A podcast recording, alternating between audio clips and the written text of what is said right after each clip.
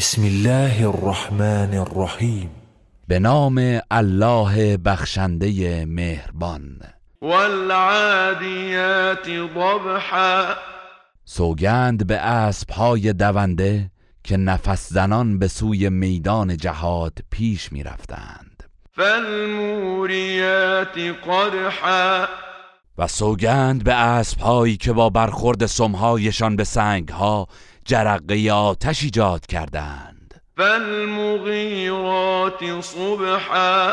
با سوگند به اسبهایی که در صبحگاهان بر دشمن یورش برند. فأثرن به نقعا.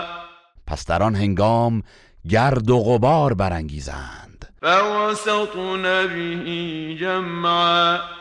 آنگاه به میان سپاه دشمن درآیند. ان الانسان لربه لکنود یقینا انسان در برابر نعمتهای پروردگارش بسیار ناسپاس است. و انه على ذلك لشهید و بیگمان او بر این ناسپاسی گواه است و انه لحب الخیر لشدید و همانا او علاقه فراوانی به مال دنیا دارد. افلا یعلم اذا بعثر ما فی القبور؟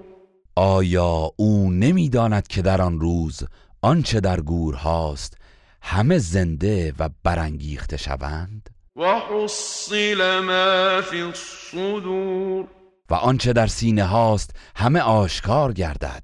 این ربهم بهم یومئذ لخبیر یقینا در آن روز پروردگارشان به وضع و حال ایشان کاملا آگاه است. گروه رسانه‌ای حکمت